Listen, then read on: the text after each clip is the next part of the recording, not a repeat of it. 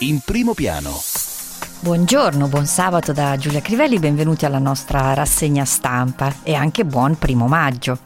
Oggi tra l'altro eh, lo ricordo, anche se poi c'è qualche ascoltatore che mi dice che è quasi un'ossessione questa per me, però lo ricordo, i giornalisti delle radio lavorano regolarmente, così come quelli che lavorano ai siti e alle televisioni, invece i fortunelli del quotidiano no, quindi vi ricordo anche che domani non ci saranno i quotidiani in edicola, ma noi se vorrete ci sentiremo comunque per una rassegna stampa che facciamo in questi casi quando mancano i quotidiani, un po' di approfondimento. Fatta questa piccola premessa,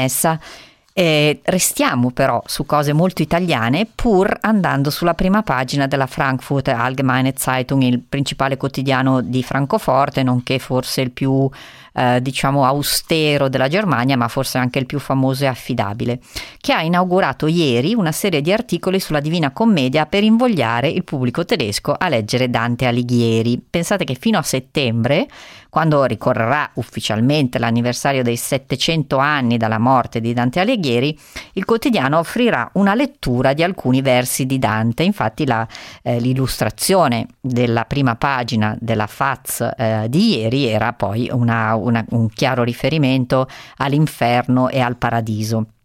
E eh, non che Dante Alighieri non sia conosciuto naturalmente in Germania, però eh, scrive appunto la Faz, non c'è nessuna lu- lista dei maggiori pe- poeti che non includa Dante e non lo metta molto vicino a Omero, Ovidio e Shakespeare.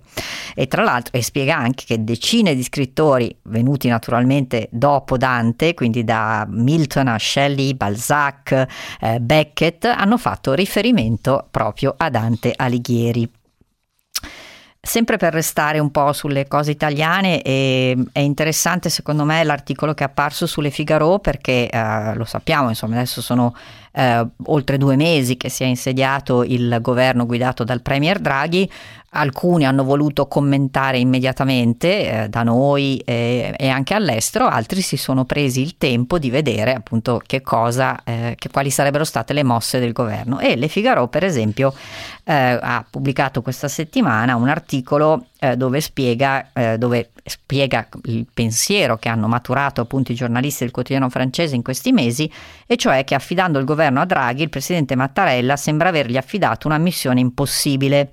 Eppure il banchiere che salvò l'euro nel 2014 potrebbe essere l'uomo di un nuovo miracolo italiano e decollando giocare un ruolo centrale nell'Unione all'uscita dell'epidemia. E infatti il, l'articolo si intitolava proprio Il tempo di Draghi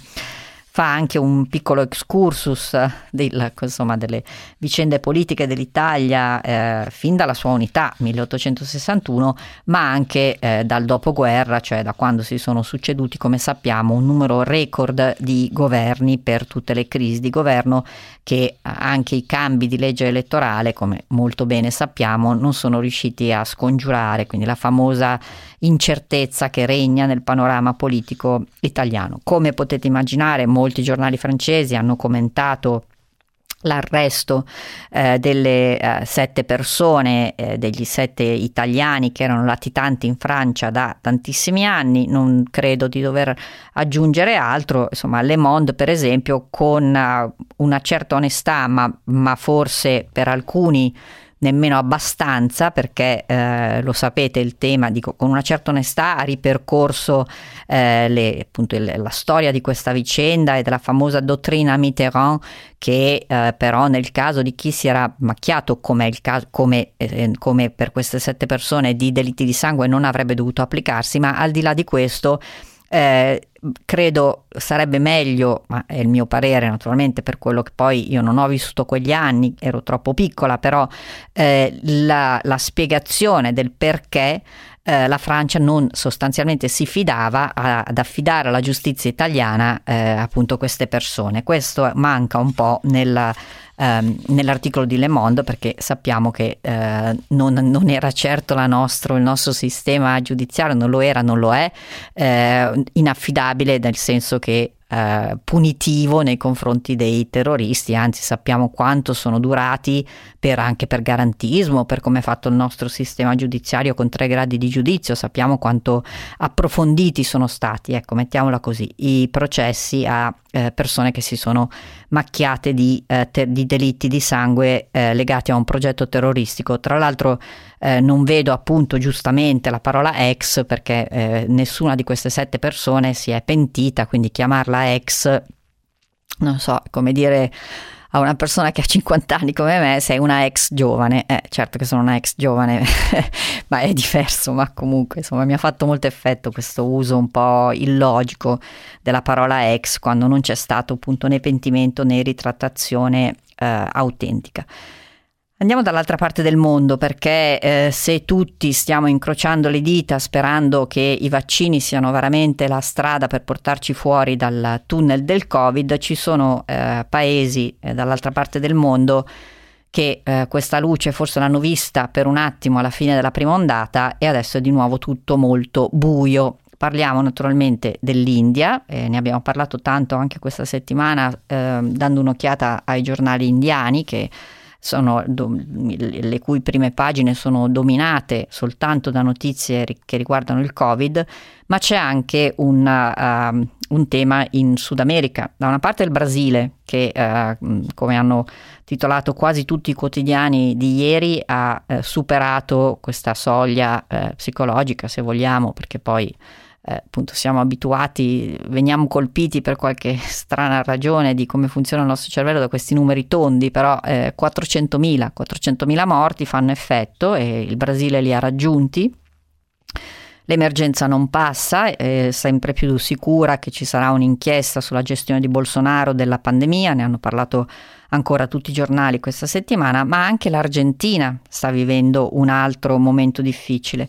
C'è infatti un nuovo, spiegano i giornali, un nuovo picco di emergenza sanitaria in Argentina con i morti che sono, hanno di nuovo superato i 500 al giorno e per l'Argentina è un record da quando è cominciata la pandemia. E il bilancio complessivo dell'Argentina è molto più basso di quello del Brasile ed è anche molto più basso del nostro, è di 63.000, eh, oltre 63.000 eh, morti per Covid. Poi, eh, perché davvero sembra insomma una non che credo altri, altri, periodi a voler guardare bene, a voler andare veramente a capire cosa succede nel mondo siano stati più felici o più pacifici, però davvero ora eh, oltre al Covid, cito una tragedia che mi ha molto colpito, che è quella dei, uh, del sottomarino indonesiano eh, affondato con tutto l'equipaggio a bordo, eh, ragazzi giovani eh, che appunto hanno perso la vita così e poi eh, naturalmente nella notte tra giovedì e venerdì nostra questa catastrofe in Israele e I giornali israeliani non, riuscito, non sono riusciti a registrarla nell'edizione di venerdì, oggi invece naturalmente ci sono molti approfondimenti, ma soprattutto online per chi vuole capire qualcosa di, um, di questa uh, ricorrenza religiosa, Haaretz ha pubblicato un lungo, un, un lungo approfondimento perché eh, questa è quella che si stava eh, celebrando appunto a, in Galilea è la più, uh, una ricorrenza, è il più importante e, e raduno eh, diciamo religioso eh, de, annuale israeliano. Non è naturalmente la festività più importante, però eh, è capitato in era pre-Covid naturalmente che eh, ci, ci, si riunissero per celebrare questo, questa ricorrenza anche 500.000 persone. Eh, questa volta erano circa 100.000, eh, però eh, naturalmente tantissime lo stesso. E eh, che cos'è esattamente questa, questa celebrazione? È una, un, una, ricorrenza seguita in particolare dagli ebrei ortodossi e ultraortodossi che convergono in, su questo monte perché su questo monte c'è la tomba del rabbino Shimon Bar Yochai. Mi ha, mi ha colpito che Haaretz, che è un quotidiano israeliano, abbia dedicato così tanto spazio a spiegare esattamente le, eh, l'origine eh, eh, di, questa, di, questa, ricorrenza perché appunto è una ricorrenza che viene festeggiata sì da 500.000 persone, però che appunto sono eh, gli ebrei ultra, ultra ortodossi che non sono la maggioranza in Israele, quindi forse azzardo c'è persino appunto qualcuno, sicuramente qualcuno tra i lettori di Haaretz che eh, non sapeva tutti questi dettagli su questa importante ricorrenza per gli ebrei ultraortodossi. A proposito, torniamo un attimo in India perché eh, anche lì probabilmente è più semplice vedere le cose, più semplice, eh, ci può essere maggiore lucidità a vedere le cose quando non le si vive direttamente. Allora il Washington Post ha fatto un'analisi eh, con, con, un'analisi della, di, uh, di, questo professore di scienze politiche presso la, un'università americana che è Sumit Ganguly, che però è di origine indiana e dove spiega che l'India stava avendo la meglio nella lotta contro il virus, tanto che all'inizio di gennaio era riuscita a considerare la prima ondata eh, dietro le spalle. E poi però il governo del primo ministro Narendra Modi ha abbandonato qualsiasi eh, misura di cautela e con una serie di decisioni che adesso possiamo tranquillamente definire sconsiderate, come il via libera ai, alle grandi celebrazioni religiose, i bagni nel Gange e in generale appunto l'allentamento di, di tutte quelle misure eh, come il portare la mascherina, il distanziamento che naturalmente in un paese come l'India è molto più difficile da attuare che non in altri paesi, però comunque è stato proprio ehm, data l'impressione che eh, con la prima ondata sarebbe finito tutto e senza consultare esperti di sanità pubblica o epidemiologi, Modi ha imposto un lockdown eh, draconiano nella prima ondata a livello nazionale con poche ore di preavviso, lasciando milioni di lavoratori migranti bloccati a centinaia di chilometri dalle loro case. Questo blocco di 21 giorni ha impedito la diffusione del virus, ma eh, appena poi appunto il blocco è finito, eh, le, le, le persone si sono spostate ancora di più. E naturalmente insomma vedremo che uh, molti uh, epidemiologi appunto anche se sappiamo che non sempre sono d'accordo tra loro eh, dicono che il picco in India non è ancora arrivato, dovrebbe arrivare l'8 maggio. E eh, tra l'altro eh, anche di questo abbiamo parlato con Alessio Maurizio all'interno di Effetto Giorno, molti paesi si sono mobilitati per mandare eh, respiratori, eh, concentratori di ossigeno, eh, farmaci e anche vaccini, ma in questo momento naturalmente l'emergenza non è tanto la vaccinazione, ma eh, appunto la cura delle persone che si ammalano ogni giorno di Covid. A proposito di vaccini, sempre sul Washington Post è stato pubblicato un, un sondaggio secondo il quale meno di un americano su quattro, tra coloro che ancora non sono stati immunizzati, è disposto a eh, farsi inoculare il vaccino Johnson Johnson e eh, naturalmente anche se da noi diciamo, il vaccino verso il quale c'è più sfiducia è quello di AstraZeneca, eh, negli Stati Uniti appunto è il Johnson Johnson. Eh, per quanto riguarda Pfizer, BioNTech e Moderna, che sono quelli eh, utilizzati eh, finora in, in, grandi numeri negli Stati Uniti, più di 7 americani su 10 li considerano sicuri o molto sicuri. E vedremo anche qui perché eh, un'altra cosa che è, emerge, emersa dalla lettura dei quotidiani americani questa settimana è che eh, finita questa prima dose di immunizzazione, questa prima fase di immunizzazione di massa, adesso il problema sono appunto le persone che per sfiducia verso un tipo di vaccino o magari erano anche ah, già prima della vicenda Johnson Johnson non erano così sicuri di vaccinarsi che queste persone, visto che la vaccinazione negli Stati Uniti è facoltativa, che queste persone alla fine non si vaccinino. E per esempio ha fatto molta molto effetto il, il, l'annuncio di ieri che eh, uno stadio gigantesco di Los Angeles che era stato adibito a hub vaccinale di fatto chiuderà come hub vaccinale perché eh, non, ci sono, non, ci sono, più le persone da vaccinare, quindi diventa uno spiegamento eh, di forze inutile.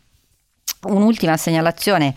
eh, ve la vorrei fare da internazionale di questa settimana, in edicola questa settimana, eh, perché ci sono due articoli sull'intelligenza artificiale. Uno è tradotto da questa rivista che si chiama The Conversation del Regno Unito e si intitola Il riconoscimento facciale è poco affidabile, dove si spiega che l'intelligenza artificiale è usata sempre più spesso per individuare le emozioni attraverso le espressioni del viso, ma è una tecnica che solleva molti dubbi nell'opinione pubblica e nello stesso numero di internazionale, guarda caso, c'è un articolo invece tradotto dalla Süddeutsche Zeitung intitolato Come regolare l'intelligenza artificiale, dove si spiega appunto che la Commissione europea si è mossa, probabilmente anche notando che comunque dei, del, delle criticità ci sono nell'utilizzo, nella diffusione di sistemi basati sull'intelligenza artificiale, che poi vuol dire algoritmi gestiti da un computer, ma ora Bruxelles dovrà difendere queste proposte della Commissione europea dalle lobby e fare in modo che si impongano a livello globale. Era l'ultima segnalazione per oggi, ancora un buon sabato da Giulia Crivelli.